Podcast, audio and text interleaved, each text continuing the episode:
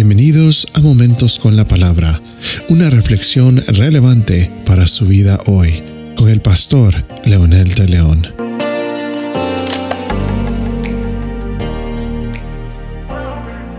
En nuestro episodio anterior hablamos un poquitito acerca de la actitud que tomó Caín en contra de su hermano Abel.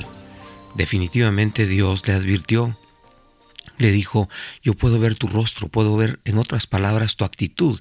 En los originales refleja lo que es el sentir del corazón que se puede ver en el rostro, en las actitudes, en el comportamiento. Y el Señor le dijo, yo puedo ver que se ha demudado tu rostro.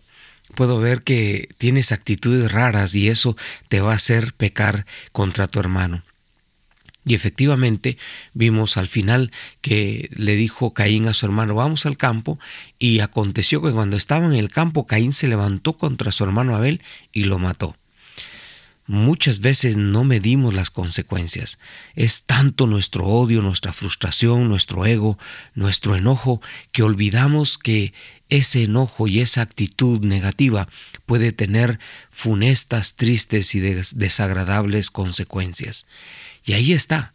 El hecho es que Caín se ensañó contra su hermano, pero ¿qué logró? Logró con eso que ahora Dios le aceptaría, porque ahora no estaba su hermano.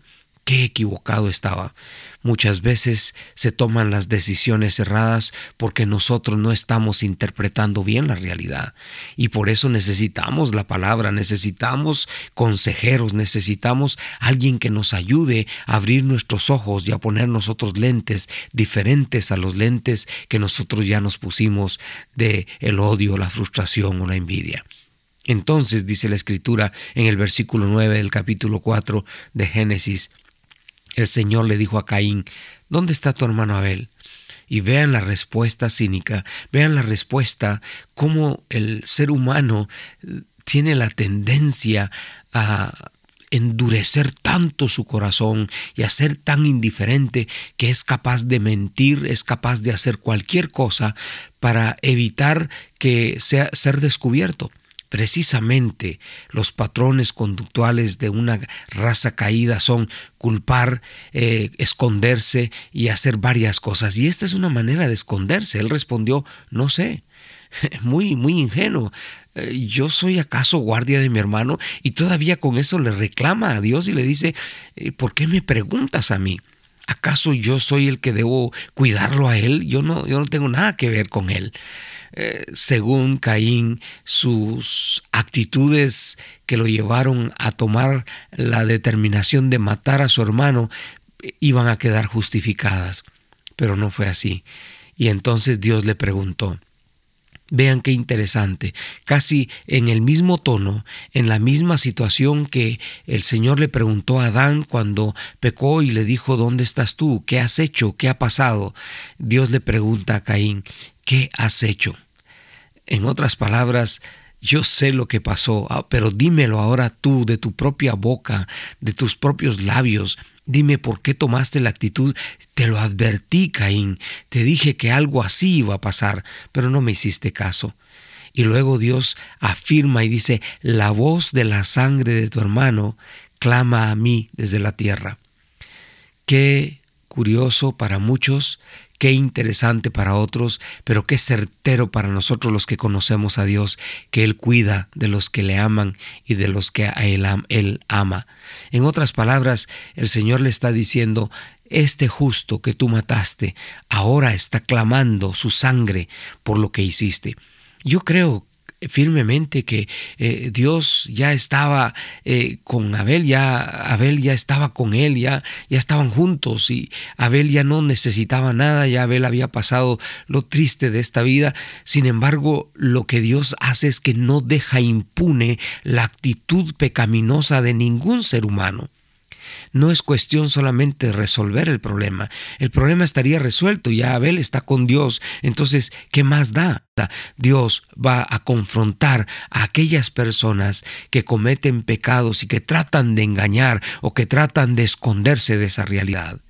Y entonces Dios le dice, ahora pues, maldito eres de la tierra, que ha abierto su boca para recibir de tu mano la sangre de tu hermano. Muy, muy hermoso y a la vez triste y a la vez eh, preocupante. Primero, hermoso porque Dios está pendiente de sus criaturas. Triste porque su propio hermano, el hermano de su propia carne, por los celos, por la envidia, por el, el, el rencor que le agarró a su hermano, lo mató. Y por último, preocupante, porque él no tenía idea de qué consecuencias traería sobre su vida. Dios le dice, cuando cultives el suelo, no te dará más su vigor. Vagabundo y errante serás en la tierra. Y Caín dijo al Señor, mi castigo es demasiado grande para soportarlo. He aquí me has arrojado hoy de la faz de la tierra, y de tu presencia me esconderé.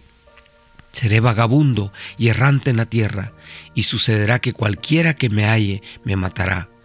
Entonces el Señor le dijo, no será así, pues cualquiera que mate a Caín siete veces sufrirá venganza. Y puso el Señor una señal sobre Caín para que cualquiera que lo hallase no lo matara. Ni idea tenía Caín de las grandes, terribles consecuencias que vendrían sobre su vida al darle rienda suelta a su ego, a darle rienda suelta a su odio, a darle rienda suelta a su envidia. Amigos que me escuchan, amigas, Cuidemos nuestra actitud porque puede ser clave para hacer desgracia nuestra vida y la vida de los demás. Ore conmigo si gusta diciendo, Dios, gracias por la advertencia. Gracias porque una vez más nos estás hablando y nos estás demostrando que nosotros podemos cambiar el curso de nuestra historia con tomar actitudes diferentes. En el nombre de Jesús, te lo agradecemos y te pedimos tu fortaleza. Amén.